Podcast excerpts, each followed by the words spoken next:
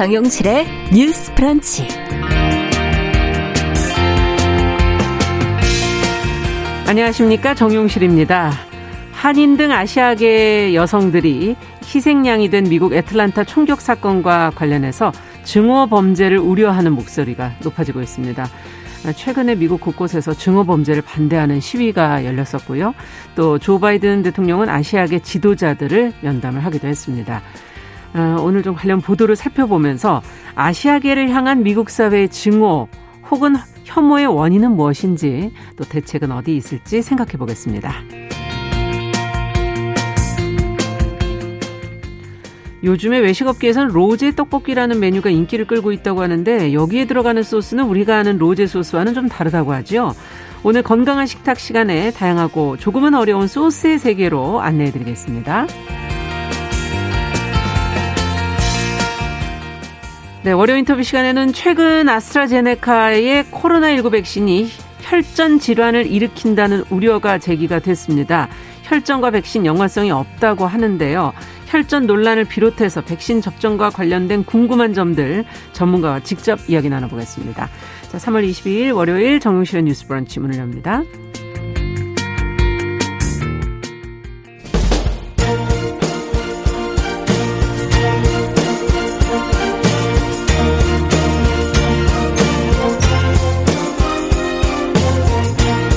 여성의 감수성으로 세상을 봅니다. KBS 일라디오 정용실의 뉴스 브런치. 여러분의 의견을 기다립니다. 문자는 샵 9730으로 보내주세요. 짧은 문자 50원, 긴 문자 100원이 부과됩니다. KBS 모바일 콩, 유튜브를 통해서도 무료로 참여하실 수 있습니다. 네, 오늘도 뭐 700분 가까운 분들이 들어와 주셨네요. 미무스와님, 써니스카이님, 가연아님, 난강보식님 이렇게 들어오셨고요. 유성아님, 아카세즈님, 김진아님, 네, 2412번님, 어, 남기숙님 이렇게 들어오셨네요. 감사드립니다.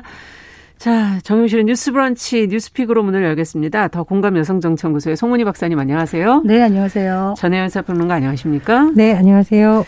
자, 오늘 첫 번째 뉴스는 LH를 비롯한 부동산 투기 특검과 관련해 지금 여야가 내일 실무 협상에 들어간다고 하고요.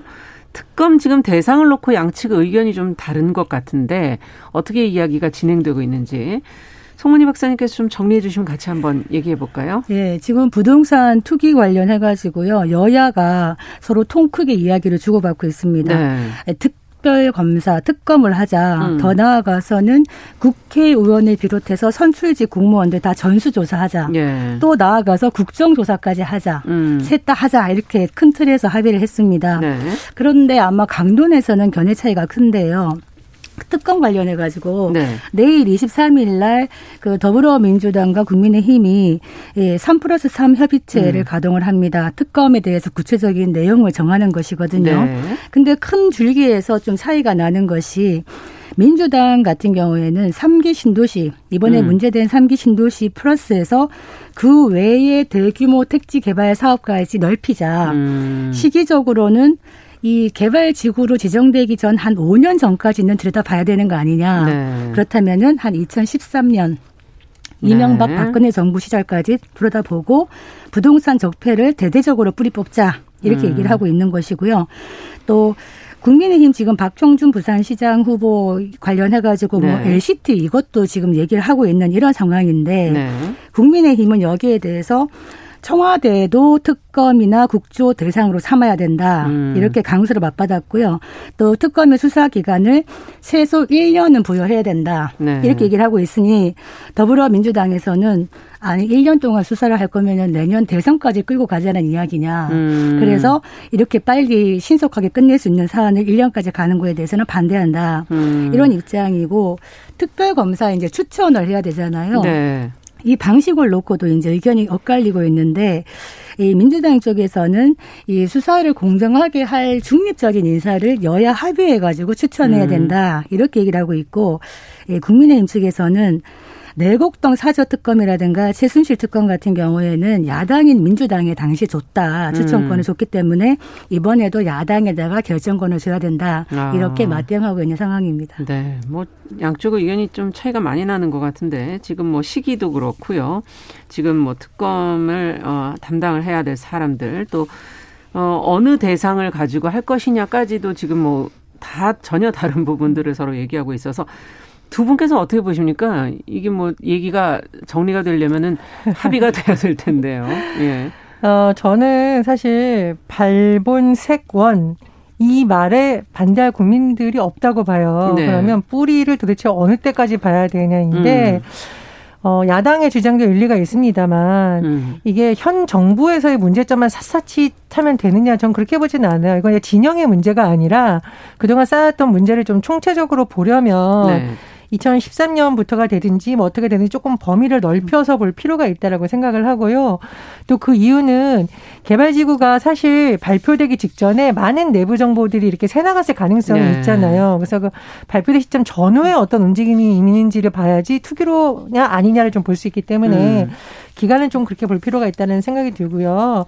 두 번째로 어, 특검 추천 방식에 대해서도 저는 여야가 합의가 되지 않으면 이거는 계속 시간이 갈 수밖에 없다고 봐요. 또 시간 끌기를 서로 하게 예, 되지 예, 않을까. 예. 예. 그러니까 과거처럼 야당의 우선권을 주는 안이 굉장히 좋아 보이지만 여당이 이것을 받을 확률이 많지가 않고 정치적으로 계속 가다 보면 시간이 가기 때문에 이 부분은 야당도 그럼 여야 합의로 하자 하면서 좀 다른 부분에 있어 조정을 하는 것이 현실적이다 이렇게 생각이 듭니다. 그리고 세 번째로 어 저는 이번에 나온 부동산 문제를 많은 국민들이 분노하고 있는데 네.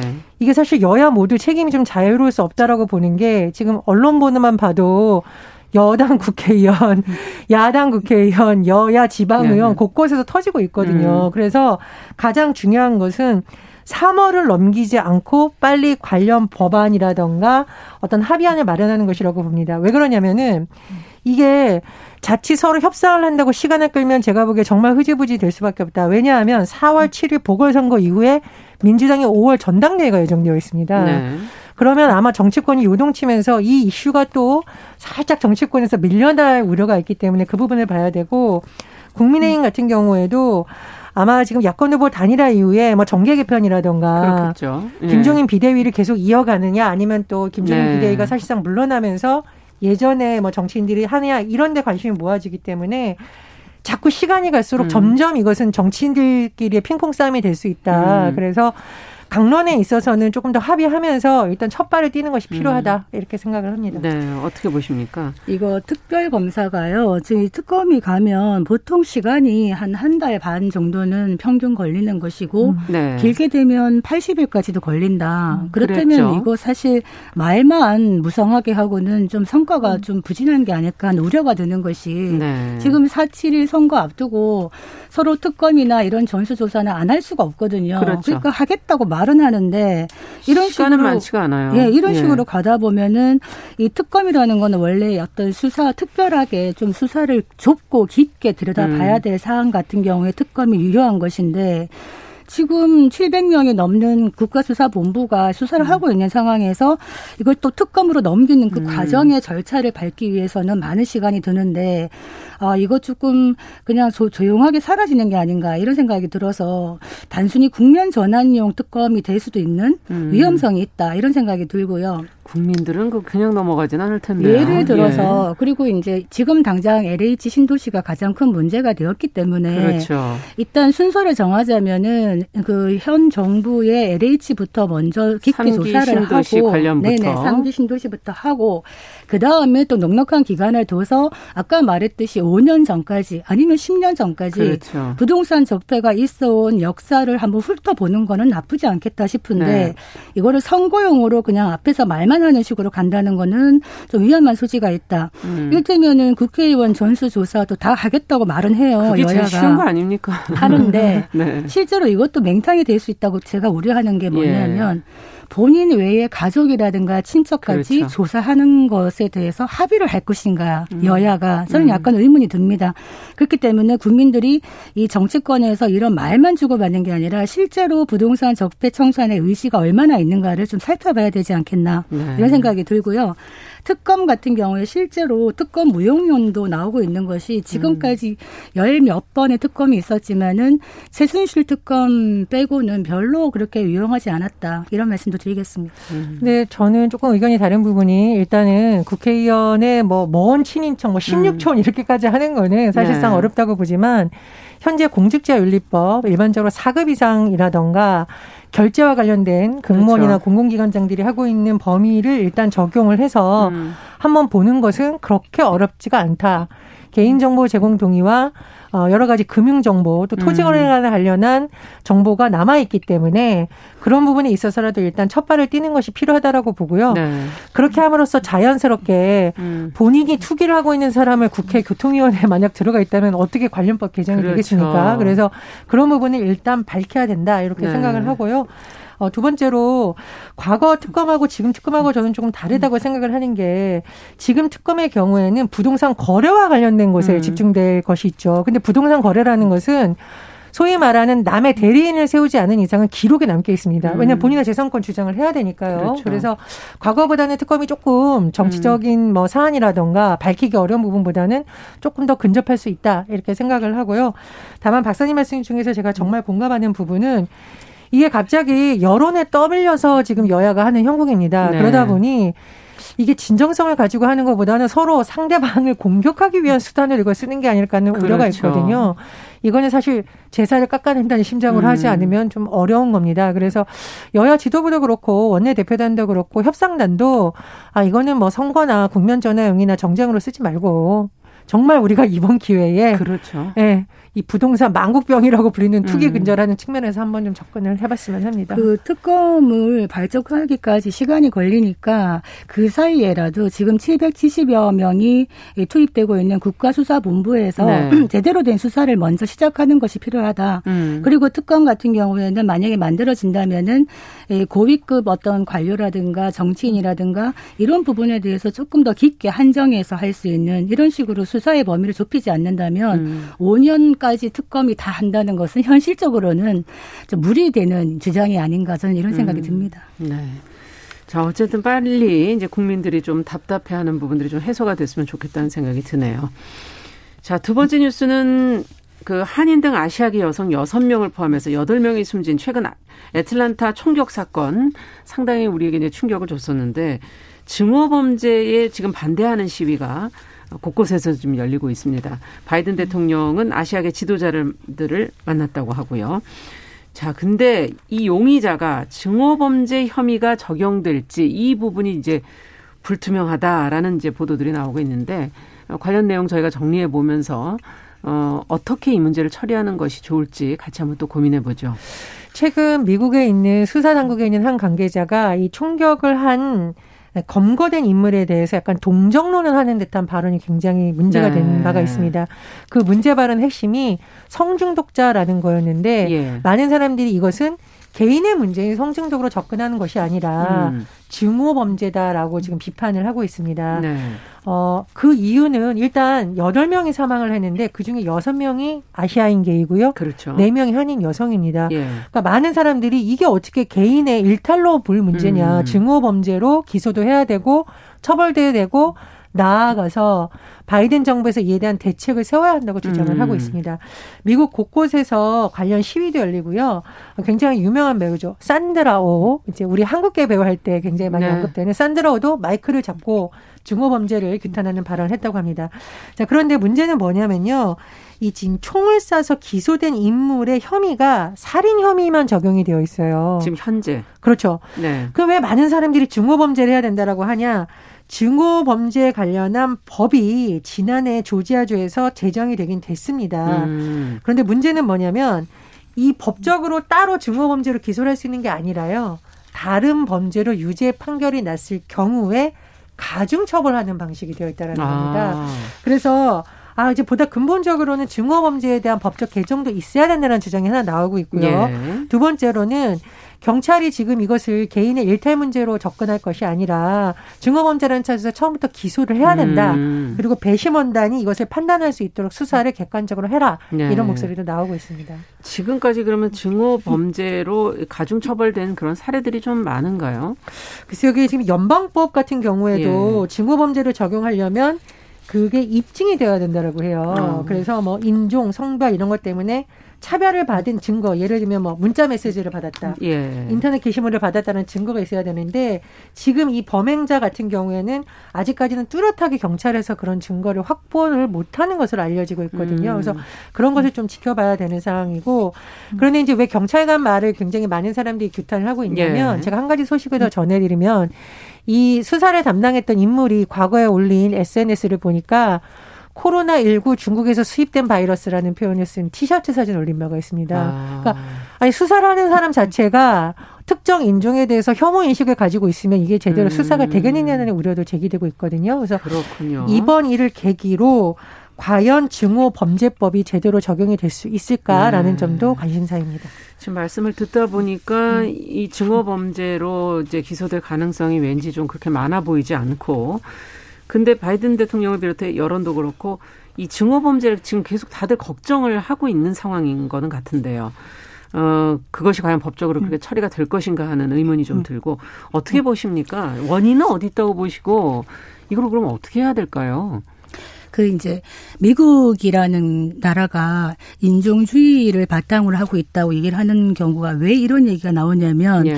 기본적으로 백인 우월주의가 좀 있는 데다가 다양한 소수 인종들이 많거든요. 그렇죠. 근데 이제 흑인이라든가 뭐 유대인이라든가 유색 인종들에 대해서 흑인 같은 경우에는 인구의 한 12% 정도 차지하고 있는데 네. 어 여기에 대해서는 아마 인종 차별에 대한 이야기를 그동안 목소리를 많이 냈었죠. 음. 근데 아시아계 같은 경우에는 한 6% 정도 됩니다. 네. 그렇다면 2,400만 명 정도 되는데 결코 작은 숫자는 아니거든요. 네. 그런데도 지금까지 아시아계 미국인들에 대해서 어떤 이런 인종차별적인 그런 폭력이나 행태가 많았는데 음. 그동안 별로 목소리를 내지 못했어요. 음. 왜냐하면 이게 아시아계라는 게 하나의 어떤 정체성으로 형성되는 그룹이 되기가 어려운 거예요. 음. 이를테면은 미국인이 봤을 때 중국인이든 한국인이든 일본인이든 다 비슷하게 보이는 거예요. 그렇죠. 그렇지만 이들 각자는 각각의 또 정체성이 있잖아요. 나는 중국인, 다르죠. 나는 예. 한국인. 왜 나보고 중국인이라고 하지? 나는 한국인인데 나를 나 왜 또 일본인이라고 하지? 이런 얘기를 하는데 음. 그만큼 아시아계가 전체적으로 정체성을 갖기가 어렵다 보니까 공동으로 연대해서 대응하기가 많이 어려웠다. 음. 네. 그리고 또 실제로는 이들이 이제 여기에 언어 문제도 있고요. 네. 또 체류 자격 문제라든가 또 보복의 두려움 이런 것들이 음. 있기 때문에 실제로 이런 범죄가 일어나도 신고를 많이 못하고 있었다는 겁니다. 음. 그렇지만 이번 건으로 인해서 아시아계 미국인들이 연대해야 된다라는 이런 움직임이 나오고 있는 것이거든요. 네. 그래서 이런 부분은 조금 주목해 볼 만한 것 같다라는 생각이 들고 어, 지나가던 중국인 할아버지를 뒤에서 떠밀어서 그냥 사망하게 한 그렇죠. 경우도 있었고요. 한국인 미국계 한국인에게 너네 나라로 가라 이런 예. 얘기하는 경우도 있었고 유독 한 1, 2년 사이에 미국에서 아시아계에 대한 이런 혐오 표현이라든가 범죄가 많아지고 음. 있는 이유는 전 트럼프 대통령 때 벌써 이런 코로나 19에 대해서 중국 바이러스라는 이야기를 했었죠. 하면서 예. 어떻게 보면은 아시아계에 대한 어떤 혐오의 어떤 이런 분위기가 음. 좀 많이 정착되고 있어서 이런 것들이 결국 또 범죄로 나오긴 나오고 있는 게 아닌가 이런 음. 생각이 들고 들고요. 이번 사건 같은 경우에는 아까 말했듯이 여성들이 주된 이런 타겟이었죠. 타겟이었고 네. 또 이게 아시아계였다. 음. 그렇다면 이거는 분명히 인종에 차별한 어떤 증오 범죄일 수도 있고 여성에 대한 증오 범죄일 음. 수가 있는데 이거에 대해서 지금 너무 뜨뜻미지근한 반응을 보이고 있는 게 아닌가 음. 이런 생각이 듭니다. 그 이제 인권 단체를 중심으로 집계를 해보니까요. 네. 지난해 3월 19일부터 올해 한 2월 2일까지 그 범죄 관련 접수 주로 이제 아시아계 관련 증오 범죄로 추정이 되는 범죄가 3,800건이나 신고가 야, 접수가 됐다라고 네. 합니다. 그래서 이게 그냥 어물쩍 넘어가면 안 된다고 많은 사람들이 음. 거리로 나와서 목소리를 높이는 이유가 앞으로도 이런 범죄가 또 일어날 수가 있고 그렇죠. 또 다른 시민들이 타깃이 될 수 있다라는 네. 두려움과 우려 때문이거든요. 음. 그래서 이런 면에 있어서 지금 바이든 행정부도 좀 우려를 하는 것 같습니다. 그 바이든 대통령이나 카말라 하리스 부통령이 그렇죠. 다인종주의를 상징하는데 음. 애틀란타를 방문을 했어요. 그래서 의견을 청취했다고 하는데 이 부분에 대해서 뭐 바이든 대통령도 굉장히 우려하는 목소리를 내고 있으니까 좀 지켜봐야겠습니다. 경찰에서도 아마 초기에 발표했다가 아마 깜짝 놀랐다고 하는데 음. 조금 더 수사를 공정하게 해줬으면 하는 바람이 있고 또 하나는 박사님 말씀하신 것과 같은 맥락인데 침묵이 결국은 똑같은 현상을 만드는 것을 우리는 많이 목격을 했습니다. 맞아요. 그래서 음. 지금 최근에 주말 집회를 보면 뭐 아시아계, 태평양계 뭐 그 외에 많은 사람들이라던가 음. 또꼭 아시아계가 아닌 미국의 정치인들도 미국이 증오범죄의 피난처가 돼서는 안 된다라고 그렇죠. 목소리를 높이고 있다고 합니다. 음. 그래서 이번 기회에 뭐 법 개정도 이뤄지고 또 바이든 행정부에서 특별위원회를 만들었으면 좋겠다는 음. 의견도 나오고 있으니까요. 좀 어, 안타까운 사건에 그치는 것이 아니라 안타까운 사건이 일어나지 않는 제도 개선으로도 음. 좀 이어졌으면 합니다. 그, 그 시위 아시아계에 대한 증오를 멈춰라라는 피켓 시위가 일어나고 있다고 하는데 그 피켓에 적혀 있는 문구가 네. 증오는 바이러스다 음. 이렇게 적혀 있는데 저는 네. 그걸 보면서 아 증오는 바이러스보다 더 무서울 수도 있다. 그렇죠. 증오 감정이라는 것이 음. 그래서 근본적으로는 우리가 세계 시민이라는 얘기를 하지 않습니까? 음. 이런 부분에 대한 교육도 필요하겠다 이런 생각이 듭니다. 네. 자, 앞으로도 저희가 관련 보도는 좀 챙겨서 또 더 지켜보도록 하겠습니다. 뭐 어떤 공동의 노력이 필요할지 생각해 봐야 될 부분도 있을 것 같고요. 자, 마지막으로는 사실 재보선 앞두고 현재 공직선거법 일부 조항이 결혼하지 않은 후보자에게 불리하게 돼 있다는 지금 보도가 나와서 저희가 뭐 좀 작다고 볼 수도 있지만 또 아주 중요한 문제일 수 있기 때문에 좀 짚어봤습니다. 어, 전혜원 평론가께서 관련 내용 설명해 주시면 저희가 어떻게 개선해야 될지 조금 얘기해 보죠. 우리나라 공직선거법이 굉장히 무서운 법이다. 정치인들이 음. 이렇게 얘기를 합니다. 왜냐하면 이제 나중에 당선 무효형이 나온다던가 그렇죠. 또는 뭐 기소까지 될 수 있는 여러 가지가 있기 때문에 음. 그런데 문제는 뭐냐면요. 자, 예비 후보자의 선거 운동을 할 수 있는 사람에 관해서 공직선거법 60조 3항에 적용이 되어 있는데 예. 이 선거운동을 할 수 있는 사람의 기준이 예비 후보자의 배우자와 직계 좀비속 네. 배우자가 없는 경우 예비 후보자가 지정한 한 명 이렇게 되어 있어요. 그다음에 예. 뭐 활동 보존이라던가 지정한 한 명 등등이 있습니다. 이런 사람들이 이제 명함을 주거나 음. 지지를 호소할 수 있는 사람이에요. 그런데 아. 문제가 되는 건 뭐냐면 첫 번째로 예비 후보자의 배우자 이렇게 되어 있잖아요. 예.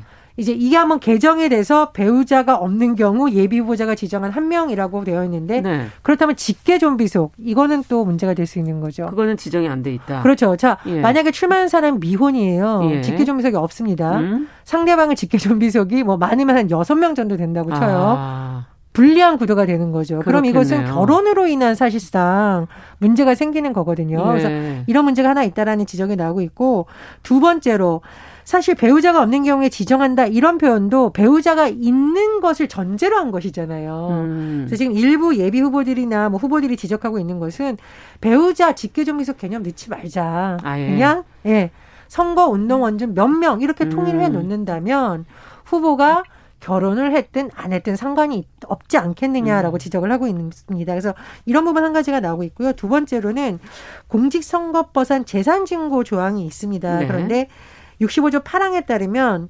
후보자, 후보자의 배우자 및 직계 좀비 속인데 네. 직계 좀비 속이면 딸려 들어가야 되잖아요. 그렇죠. 혼인한 딸은 또 빠집니다. 아. 그래서 이게 후보자 입장에서는 아 오히려 편하다. 뭐 일부는 이렇게 말할 수 있겠지만 거꾸로 생각하면 아 결혼한 딸은 출가 외인이니까 예. 어안 넣어도 된다라는 좀 가부장적 시각이 있는 거 아니냐 이런 지적도 음. 나오고 있습니다. 자, 이거 어떻게 어떻게 생각하십니까? 좀 변화는 필요할 것 같으네요. 네, 그 보통 음. 그 아버지 그러니까 아버지가 정치를 하는 경우가 이제 여성이 엄마가 나가는 것보다 많거든요. 예. 그런데 현실 정치 풍토를 보면 아버지가 정치 운동을 할 때 가족들이 다 동원이 되는 음. 게 너무 당연하게 생각이 돼요. 근데 사실은 아내나 가족들이 그 정치의 가족이 되는 거에 대해서 별로 좋아하지 않을 수도 있습니다. 음. 그런데 막상 어, 선거 운동에 같이 참여하지 않으면 저 집안에 무슨 문제가 있었던 이런 식으로 상대방에서 또 하기 때문에 어쩔 수 없이 그냥 나가는 경우도 있고요. 선거 운동에서 어떤 가족들이 동원되는 이런 행태에 대해서 저는 조금 음. 살펴봐야 될 것 같고 아까 후보자 재산 신고할 때 뭐 출가한 딸이라든가 외조부모 이렇게 다 제외하는 거 제가 볼 때는 재산 신고를 조금 덜 하려고 하는 게 아닌가 이런 음. 의심이 드는 것이 사실은 요즘 뭐 아, 딸아들 할 것 없이 재산을 다 똑같죠. 서로 나누고 음. 또 외가 쪽에서도 많이 받는 것들이 있는데 이걸 다 뺀다는 것은 남녀 평등을 떠나서 재산을 좀 축소하는 게 아닌가 저는 이런 의심이 좀 듭니다. 음. 아니 저는 이해할 수 없는 게 딸은 들어가는데 결혼한 딸은 뺀다. 이게 예전의 사고가 그대로 들어가는 음. 거잖아요. 출가 외인 예. 이집 식구 아니다. 그래서 이런 지적 기대로 볼 때고 음. 생각을 하고요. 더불어서 선거운동 하는 것도 기준을 왜 처음부터 배우자로나 직계 좀비석으로 놨느냐. 처음부터 지금 지적이 나오듯이 후보자가 지정한 몇 명 해놨으면 이런 논란이 안 일어났을 거라고 생각을 그렇죠. 합니다. 그래서 우리나라 법 곳곳에 이 과거의 가족에 대한 전통 사상이 많이 들어가 있는데 이제는 좀 바꿀 때가 됐다. 되게 가부장적이죠. 배우자와 음. 직계 좀비 속이 당연히 같이 해야 된다라는 음. 게 들어가 있는 것입니다. 안 그래도 청년 정치가 음. 많이 활성화되지 못하는 것 이런 것도 하나의 그렇습니다. 걸림돌이 예. 아닐까 하는 생각도 드네요. 예. 자 오늘 말씀 여기까지 듣겠습니다. 뉴스픽 전혜연 평론가 더공감 여성정치연구소 송문희 박사 두 분 수고하셨습니다. 감사합니다. 감사합니다. 감사합니다. 정용실의 뉴스 브런치 듣고 계신 지금 시각 10시 31분이고요. 라디오 정보센터 뉴스 듣고 오겠습니다.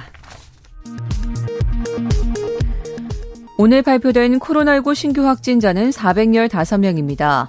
다중이용 시설을 통한 집단 감염이 계속되자 방역당국은 오늘부터 목욕당 종사자들에 대해 전수검사를 실시합니다. 정부가 아스트라제네카 백신의 안전성에 문제가 없다는 결론을 내린 가운데 오늘 구체적인 검토 결과를 발표합니다.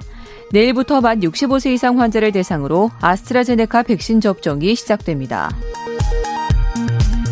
한명숙 전 국무총리 재판 모해 위증 의혹에 대해 대검찰청 부장회의가 무혐의 결론을 유지하기로 결정한 가운데 박범계 법무부 장관이 오늘 오후 관련 입장을 밝히기로 했습니다. 최근 불거진 LH 전현직 직원들의 부동산 투기 의혹과 관련해 경찰이 오늘 LH 전북 지역 본부 등 세 곳을 압수수색하고 있습니다. 국민의힘 오세훈, 국민의당 안철수 서울시장 후보가 오늘부터 여론조사에 들어가 늦어도 모레까지 단일 후보를 확정하기로 했습니다. 민주당 박영선 후보는 탄소 중립 등 정책 행보를 이어갔습니다. 이번 달 20일까지 수출 금액이 1년 전보다 12.5% 증가했습니다. 조업 일수를 반영한 하루 평균 수출액도 16.1% 증가했습니다. 우리 기업들의 다음 분기 수출 여건에 대한 기대감을 반영하는 지수가 11년 만에 최고치를 기록했습니다. 지금까지 정보센터 뉴스 정한나였습니다.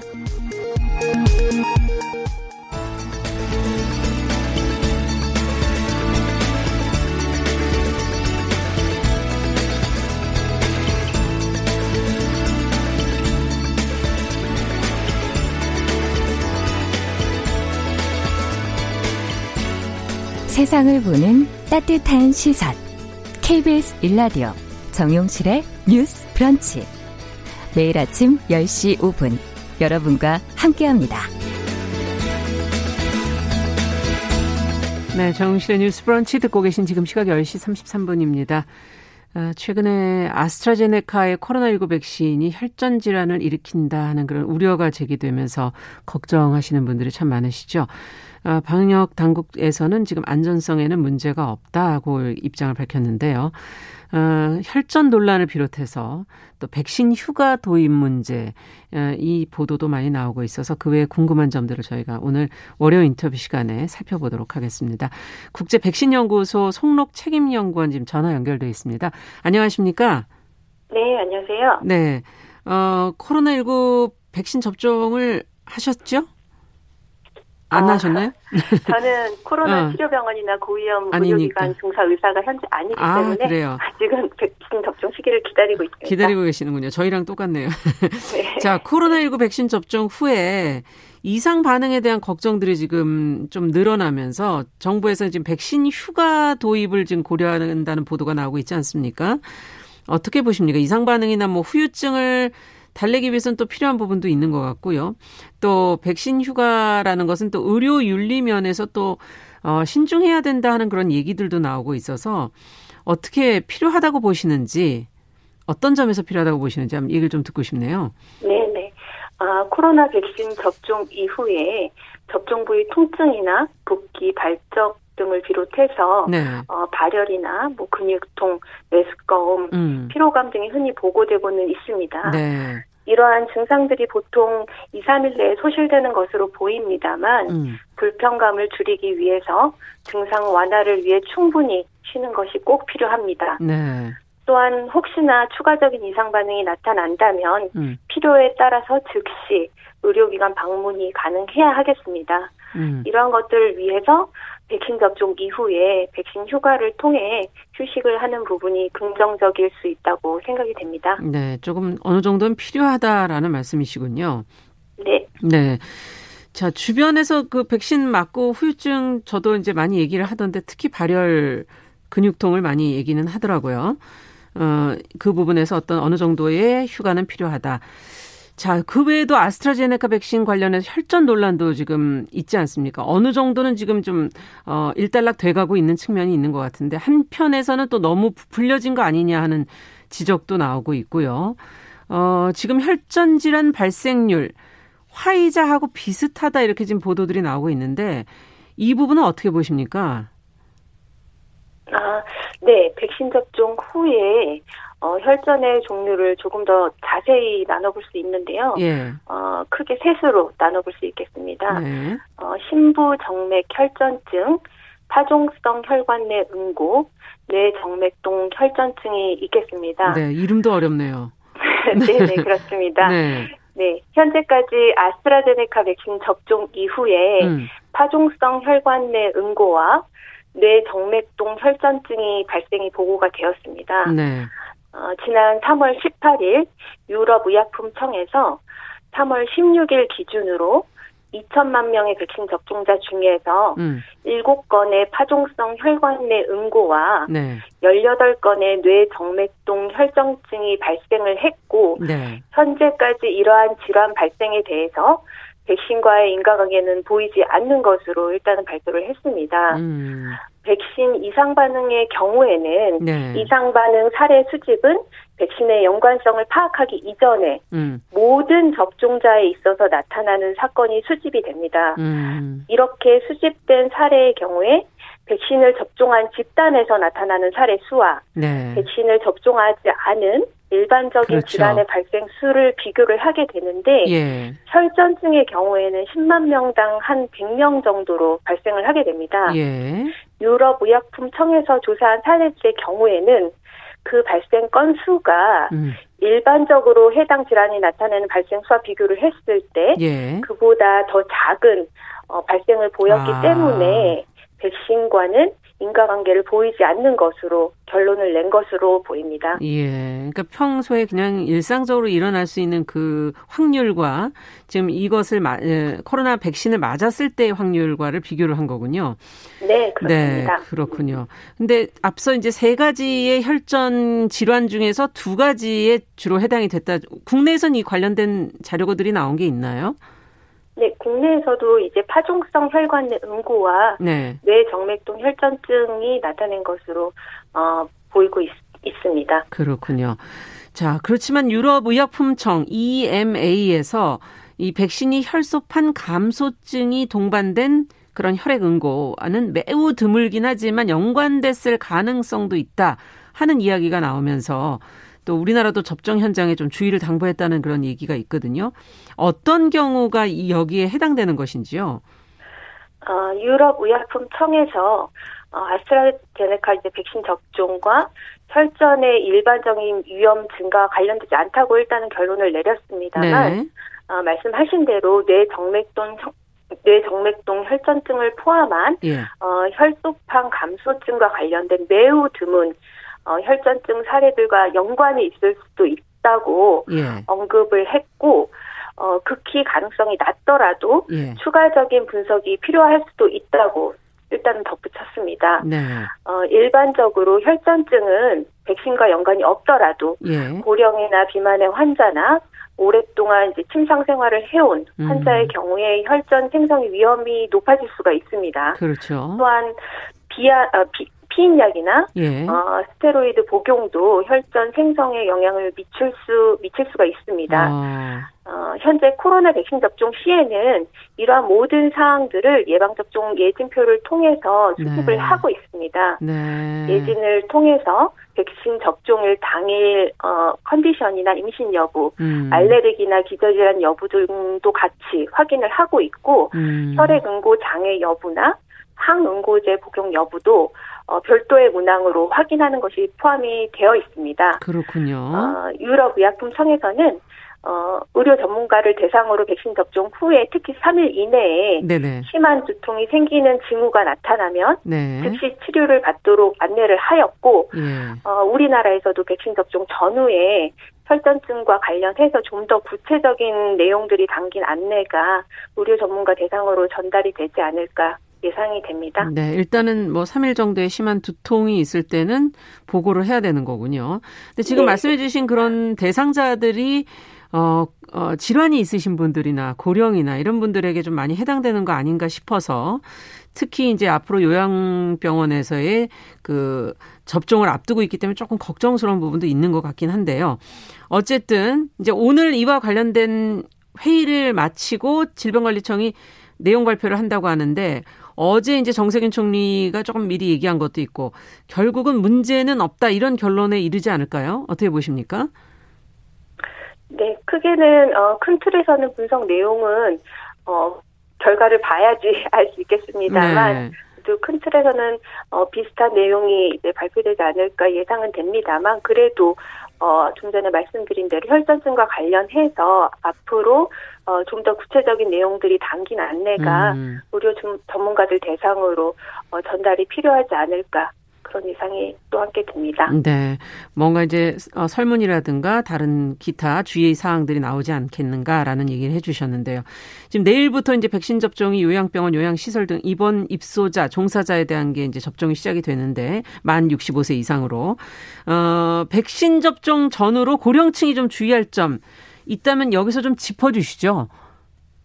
네, 예방접종 전에는 어, 접종 당일날 갑자기 아프거나 코로나 의심 증상이 있다면 예방접종 기간에 알린 이후에 일정 조절을 하는 것이 필요하겠습니다. 예. 특히 고령층의 경우에는 어, 과거 병력들이나 복용 중인 약들이 많을 수 있기 때문에 네. 이러한 내용들이 예진표에 자세히 작성이 되어야 하겠습니다. 음. 그리고 예방접종 후에는 네. 적어도 3시간 이상 관찰을 하고 최소 3일간에는 특별한 관심을 가지고 관찰을 하면서 음.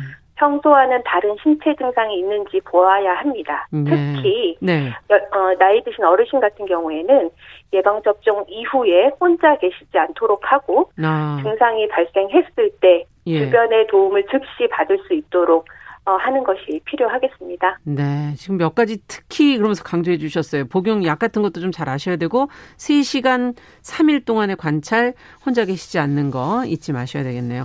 끝으로 저희가 지금 뭐 접종 계획과 속도로 볼 때 언제쯤이면 좀 이 확진자 수 억제의 그 결과가 좀 드러날까요? 어떻게 보십니까? 네. 백신 접종의 효과가 나타나기 위해서는 어, 우리나라에 있는 그 집단 면역이 일단 형성이 되어야 할 것입니다. 네.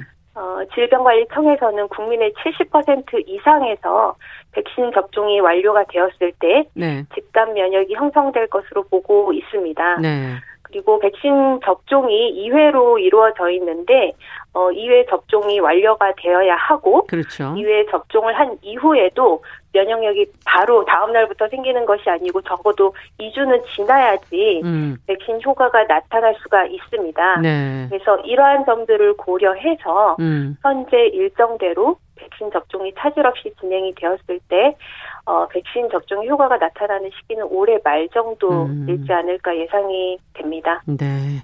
아직도 좀 긴 시간이 남아서 조금 더 주의를 하셔야 될 것 같네요. 알겠습니다. 오늘 말씀 여기까지 듣겠습니다. 감사합니다.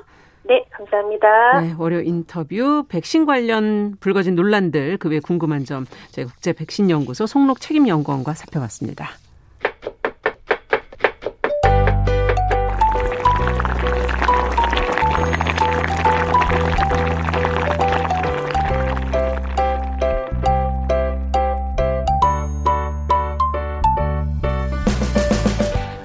건강한 식탁 시간입니다. 우리가 먹는 음식, 식생활에 대한 이야기도 나누고 정보도 드리는 시간이지요. 홍신의 요리연구가 자리해 주셨습니다. 어서 오십시오. 안녕하세요. 오늘은 오랜만에 서양식 그쵸. 소스. 소스. 네. 뭐 어. 소스라고 이름을 붙이면 되게 거창한 거긴 한데 우리 말로는 그냥 약간 양념, 양념 뭐, 그런 네, 좀 편해지네요. 네. 네.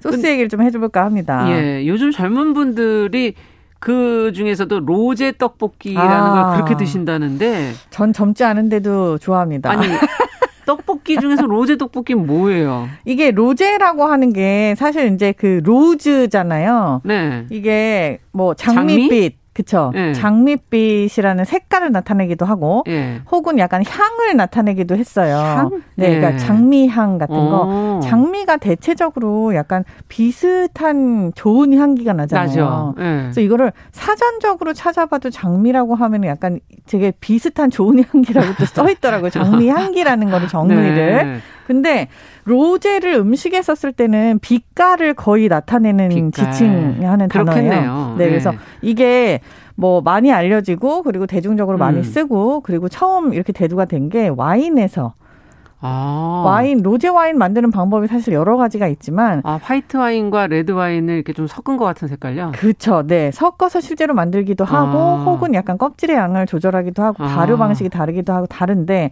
근데 이게 색깔이 약간 이렇게 핑크빛이 그렇죠. 든다. 레드도 아니고 화이트도 아니다. 할 때 로제를 쓰잖아요. 아. 요게 색깔에서 지칭된 단어로 다른 소스류에도 다 같이 파생된 아. 그런 느낌이에요. 그러면은 이거는 원래 떡볶이의 그 고추장 소스. 네. 에다가 뭐 다른 허연 소스가 들어갔다는 얘기네요. 그렇죠. 대부분 이제 생크림이고요. 생크림 소스. 이거를 서양 음식에서 로제라고 얘기를 한다면 음. 이제 뭐 와인도 있겠지만 소스류에서 로제는 토마토하고 크림을 아, 섞어서 핑크빛으로 만든 거거든요. 네, 네. 근데 우리나라에서 로제 떡볶이 소스다 음. 그러면은 어차피 고추장 아닌가요, 그거는? 맞아요. 네. 토마토는 안 들어가는 경우가 대부분이고 네. 고추장하고 크림. 근데 이게 크림. 참 조합이 음. 좋은 게 고추장이 약간 뭔가 이렇게 탱탱한 느낌이 있는 매운 맛이잖아요. 네. 근데 여기에다가 크림. 굉장히 크림을 넣게 되면 좀 달고 그 유크림이 단맛이 있잖아요. 예전에 이런 거 나오기 전에 매운 라면에다가 우유를 넣어 먹었거나 치즈를. 넣어 먹었었죠. 이게 뭐 속을 달래고 네. 자극을 덜하게 하는 방법으로 근데 고소하더라고요. 고소하죠. 맛적으로도 네. 이게 기름하고 당을 더해주는 아. 거니까 그 탱탱한 맛이 약간 부드러워지는 거예요. 음. 그래서 궁합이 되게 잘 맞는 그런 조합은 맞습니다. 음. 로제 떡볶이는 더더군다나 그렇게 해서 소스가 굉장히 달고 매콤한 맛이 같이 음. 있는데 근데 씹으면은 떡이 탱탱해요. 쫄깃쫄깃. 이게 약간 식감까지 같이 맞춰져서 어. 요즘 완전 인기 가도를 달리고 있는 것 같아요. 네. 아니 근데 지금 뭐 그 기존에 이렇게 생각하는 거랑 다르다는 얘기 아니에요?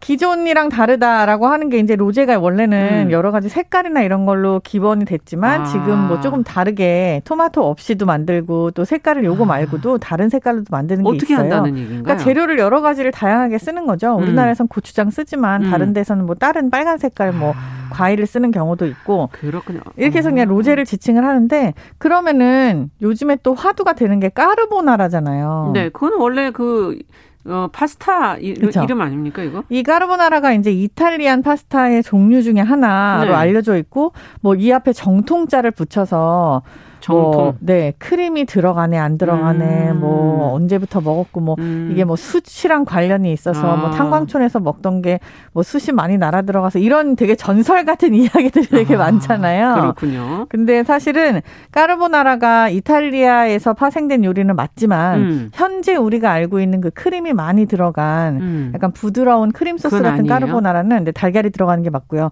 그건 미국 음식이에요. 어, 그래요? 네. 이가르보나라라고 음. 하는 거는 사실 뭐 원래 그럼 어떻게 생겼나요? 원래가 뭔지는 음. 완전히 명확하진 않아요. 아. 그러니까 이게 까르보나라라는 음식 자체가 달걀이 들어간다라고 하는 게 아. 옛날 전통이 아니었을 가능성이 크다는 거예요. 그래서 오. 우리가 흔히 알려진 것처럼 뭐 수시 뭐 어원이고 이런 거보다는 음. 까르보나리라고 하는 그 무슨 혁명 단원들이 있었대요. 음. 그게 1900년대거든요. 네. 그러니까 그때 그 단원들이 쉽게 가지고 다니면서 먹을 수 있었던 그런 음. 자기네 고향 음식이고 그 재료들이 지금 현재 까르보나라랑 비슷하다. 아. 그렇게 보는 게 설득력이 있어 보이고요, 제 생각에는. 그렇군요. 이게 되게 재미있는 게 카치오페페라고 하는 이탈리안 음식이 있어요. 이거는 예. 이제 되게 오래된 음식이거든요. 예. 치즈하고 그리고 페퍼. 어. 후추를 많이 넣어서 만드는 굉장히 꾸덕한 네. 뭐 여기에 달걀이 들어가기도 하고 또 이 달걀이랑 다른 크림이 들어가면 이름이 음. 다르기도 하고 음. 그런데 그게 변형이 돼서 까르보나라, 까르보나리에서 아. 비롯된 음식이다라고 하는 게 맞을 것 같고요. 예. 이게 이제 미국으로 건너가고 일본으로 건너갔다 우리나라에 오면서 계속 크림이, 변하는 거고요. 네, 크림이 더해지고 또뭐 음. 베이컨이 생성이 되고 뭐 음. 뭐 이런 여러 가지 진화의 단계를 거친 것 같아요. 그렇군요. 현재 전통 정통 까르보나라라고 얘기를 하면 사실 생크림이 안 들어간 형태를 말을 해요. 그러니까 이탈리안 레스토랑에 가면은 네. 게, 날계란 노른자가 얹어져 있는 이런 어. 까르보나라를 갖다 주셔서 아니 나는 크림을 시켰는데 왜 이게 나오나 하시는 그쵸, 맞아요. 네.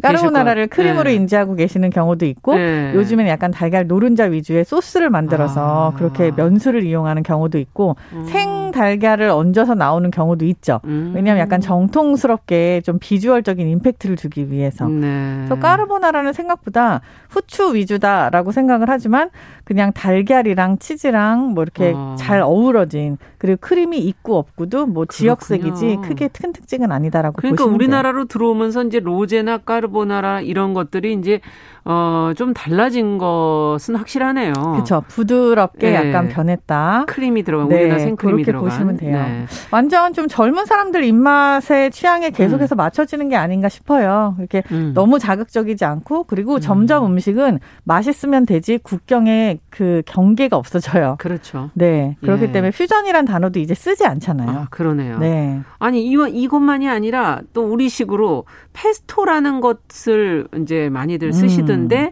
거기에 페스토도 종류가 다양해지는 것 같더라고요. 맞아요. 네. 페스토는 원래 이제 갈아서 만든다라는 음. 뜻의 그런 어원을 가지고 있는 이탈리안 소스가 맞아요. 소스. 그렇죠. 대부분 바지를 갈거나 아니면 네. 고추를 갈거나 이렇게 네. 해서 만들었는데 이 페스토 바질 잣이 네. 들어갈 때도 있고 잣이 안 들어갈 때도 있고 치즈가 음, 들어갈 때도 있고 예. 여러 가지 소스예요. 근데 음. 이제 철 계절감을 조금 타죠. 음. 뭐 이렇게 바질이 많이 나올 수 있는 조금 아. 더운 지역에서 예. 많이 만든다거나 예. 올리브 오일이 되게 좋은 지역에서 그렇죠. 많이 만든다거나 이렇게 하던 건데 우리나라에서는 이제 이거를 생 허브를 갈아서 만든 소스를 다 페스토라고 예. 통칭을 하게 되고 잣이 들어가서 고소하고 치즈가 들어가서 훨씬 감칠맛이 음. 많고 근데 한국적인 페스토 소스를 많이 개발을 하셨어요 요즘에. 저는 깻잎 먹어봤어요. 깻잎도 너무 맛있죠. 네, 향이 그쵸 예. 향이 너무 좋고, 좋고, 방아잎으로 만드는 페스토도 있고 음. 이제 바질이랑 비슷한 그런 느낌인 거죠. 그리고 청양고추로 만들어서 굉장히 매운데 칼칼하게 아주 칼칼해 고추 씨까지 넣어갖고 야. 그렇게 해서 만드는 것도 있고 또 완전히 빨간 색깔 태양초 고추로 만드는 오. 어. 그런 페스토도 있고요. 예. 그리고 이렇게 채소가 들어가지 않고 그냥 잣하고 치즈하고 우리나라 넣고. 또 가평 잣이 굉장히 어, 유명하잖아요. 그렇죠. 많이 근데 나죠. 그 잣으로만 만드는 잣 페스토 어. 같은 것도 있고 현지화가 많이 돼 있어요. 저는 보니까 최근에 기사로는 감태를 넣으신 분도 봐. 아, 감태 페스토도 취나물, 나물을 쓰시는 분들도 취나물도 지금 맞죠. 봄에 또 나물이 막 나오잖아요. 맞아요. 지금 네. 생취 이제 조금 있으면 네. 막 완전 흐드러질 텐데 음. 감태 페스토 특이하네요. 감태 음. 생산자 중에 저도 잘 아는 분이 계신데 그분이 곱잖아요. 굉장히 실험 정신이 강하세요. 음. 그래서 이제 초록 색깔 어차피 비슷하니까 바질 페스토랑 음. 감태를 갈아놓고 만드는 페스토를 만들어내셨어요. 네. 근데 이것도 아주 꽤 맛있고 부드럽고 고소하고 네, 해조류 향이 나는 게 아주 좋더라고요. 와, 그것도 맛있겠네요. 네, 이렇게 약간 현지화된 페스토들도 음. 다양하게 활용을 할 수 있을 것 같아요. 음. 현지화 하려면 엔초비라 그래가지고 이제 이탈리아 음식 중에 멸치 네. 비슷하게 생긴 애가 있잖아요. 조금 도톰하게 생긴. 멸치, 정어리 뭐 이런 거. 쓰시더라고요. 그러면 이게 똑같은 생선입니다. 그러니까 아, 사는 아, 지역이 달라요. 어, 이름만 다른 건가요? 네, 이름 다르죠. 그러니까 멸치, 정어리 뭐 이렇게 약간 생선류는 좀 네. 다르긴 한데 사는 지역이 달라서 그렇게 해서 맛이나 이런 게 좀 달라요. 그리고 우리는 멸치를 항상 말려서 쓰거나 쪄서 말려서 젓갈을 내버리거나 그렇죠. 혹은 젓갈을 하거나 네. 아니면 회를 먹거나. 음. 근데 이오 엔초비라고 하는 것들은 사실 절임이에요. 절임. 네. 어떻게 보면 우리나라 젓갈이랑 비슷하지만 음. 이거는 이제 절임의 방식이 약간 다른 거죠. 기름에 우리처럼 좀 절인 건가요? 그렇죠. 소금하고 기름에 같이 절이고 어. 또 산처리를 한 것도 있고 아. 조금 절임의 방식이 달라요. 근데 네. 근본적으로 보면은 우리나라 멸치 젓갈이랑 똑같고요. 아. 이 엔초비라고 부르는 것들이 멸치의 형태를 살려놓잖아요. 그러니까요. 그 형태를 살려놓는 방식이 이제 그들의 방식인 거죠. 우리는 가 능한 멸치는 좀 제거를 우리는 으스러뜨리죠. 네, 제거를 네, 하는데 뼈채로 또 다 절이기도 하고 아. 저희는 그렇죠. 근데 이들은 예. 이제 뼈를 갈라서 그 살의 어. 형태를 약간 유지하는 그런 방식을 아. 사용을 하죠. 예. 음. 그냥 그러면 멸치를 쓰셔도 되겠네요. 네, 우리나라 멸치로 이렇게 산절임을 하고, 하고 오일에다 음. 담궈놓고 하는 것들도 음. 지금 서양 음식을 하는 셰프들은 엔초비라고 부르긴 합니다. 네. 왜냐하면 그 형태 자체가 익숙한 게 있어서 비싸잖아요. 그리고 한, 해외에서 가, 그 재료들을 갖고 아니요, 오려면 한국 멸치로 해도 돼요. 더 비싼가요? 네, 근데 멸치 자체가 비싼 건 아니지만 네. 손질이 저도 지금 요즘에 계속해서 멸치 회를 만드는 그런 시즌이거든요. 아, 근데 이게 칼이 들어가면은 살이 어. 상해요. 아. 그래서 손으로 다 일일이 밀어야 되기 때문에 그래요. 이야. 오늘 이 얘기 마무리를 한마디 해주신다면 아니 지금 사실 제일 음. 중요한 케찹 뭐 마요네즈 뭐 이런 것들을 했잖아요. 지금 얘기를 하나도 못했어요. 그건 어떻게 다음 시간에 그렇죠 냉장고에 늘 있는 거지만 요 케찹이랑 마요네즈 얘기를 음. 한번 좀 했으면 좋겠어서 그리고 재미 맛있게 만들 수 있는 것도 하나 좀 나중에 알려주세요. 그럼요 케찹은 예. 만들어 드실 수도 있고 음. 우리가 아는 그 토마토 케찹이 원래 케찹의 형태가 아니거든요. 재미있는 얘기가 있어서 요걸 한번 다음 시간에 음. 얘기를 해보도록 하겠습니다. 네 소스는 좋은 걸 알려주셔야 또 도움이 됩니다. 좋습니다. 네. 건강한 식탁 홍신의 요리 연구가와 함께했습니다. 다음 시간 또 기대해 주시고요. 정용실의 뉴스 브런치 월요일 순서는 여기서 마치고요. 저는 내일 다시 뵙겠습니다. 감사합니다.